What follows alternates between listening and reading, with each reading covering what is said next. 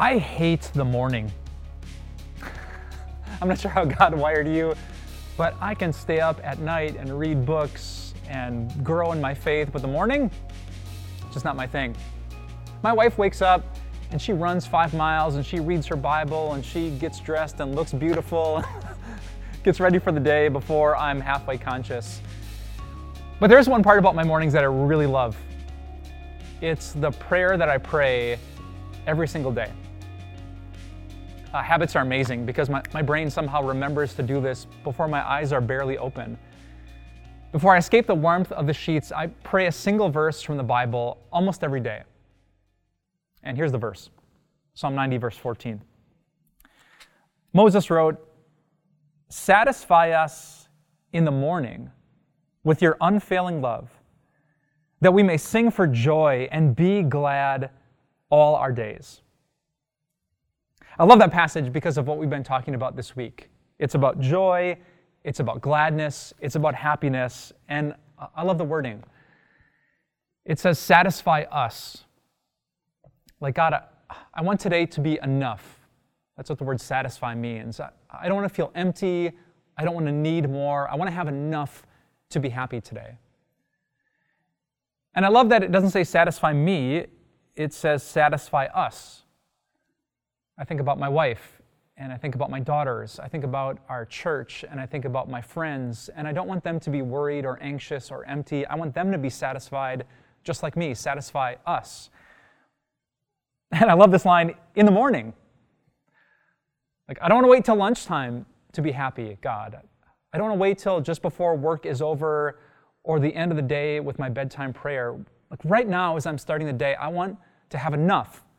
I want to be happy, and I want that gladness to be so great that I sing for joy and I'm glad all of my days.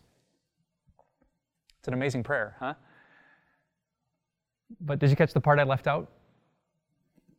Here's the best part Satisfy us in the morning with your unfailing love.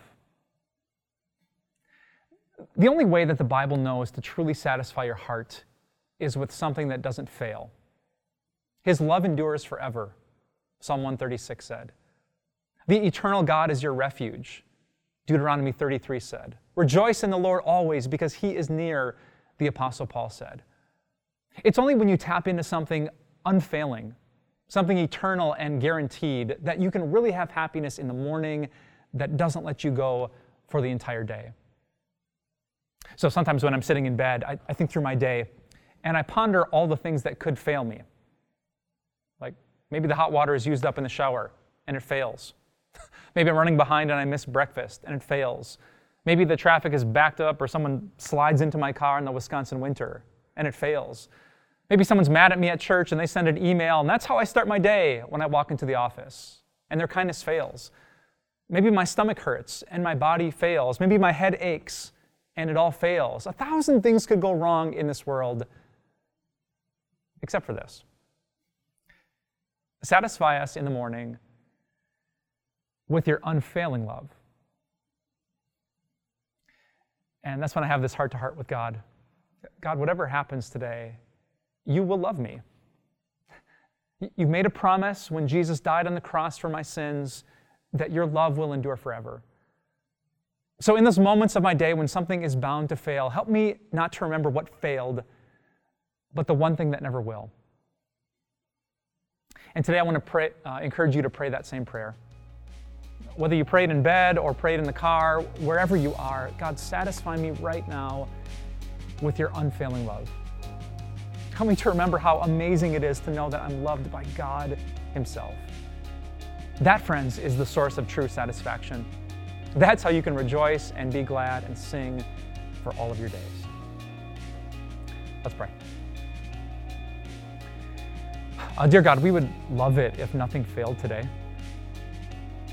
If our relationships and our health and our commute and our job and everything would be perfect. That'd be amazing, God. But we know you haven't promised that. And we know after the fall into sin, life is rarely like that. And so we pray today for that rock, that refuge of your unfailing love. We prayed for ourselves, we prayed for our family and friends, we prayed for all of your people that you would satisfy us right now that we could be glad and be happy. God, you planted that desire in our heart that all of us want to feel that way. And now you've given us the only way that it's possible through your unfailing presence and love. I pray that you would open the eyes of our heart that we could see you and be satisfied with you. And I pray this all in Jesus' name. Amen.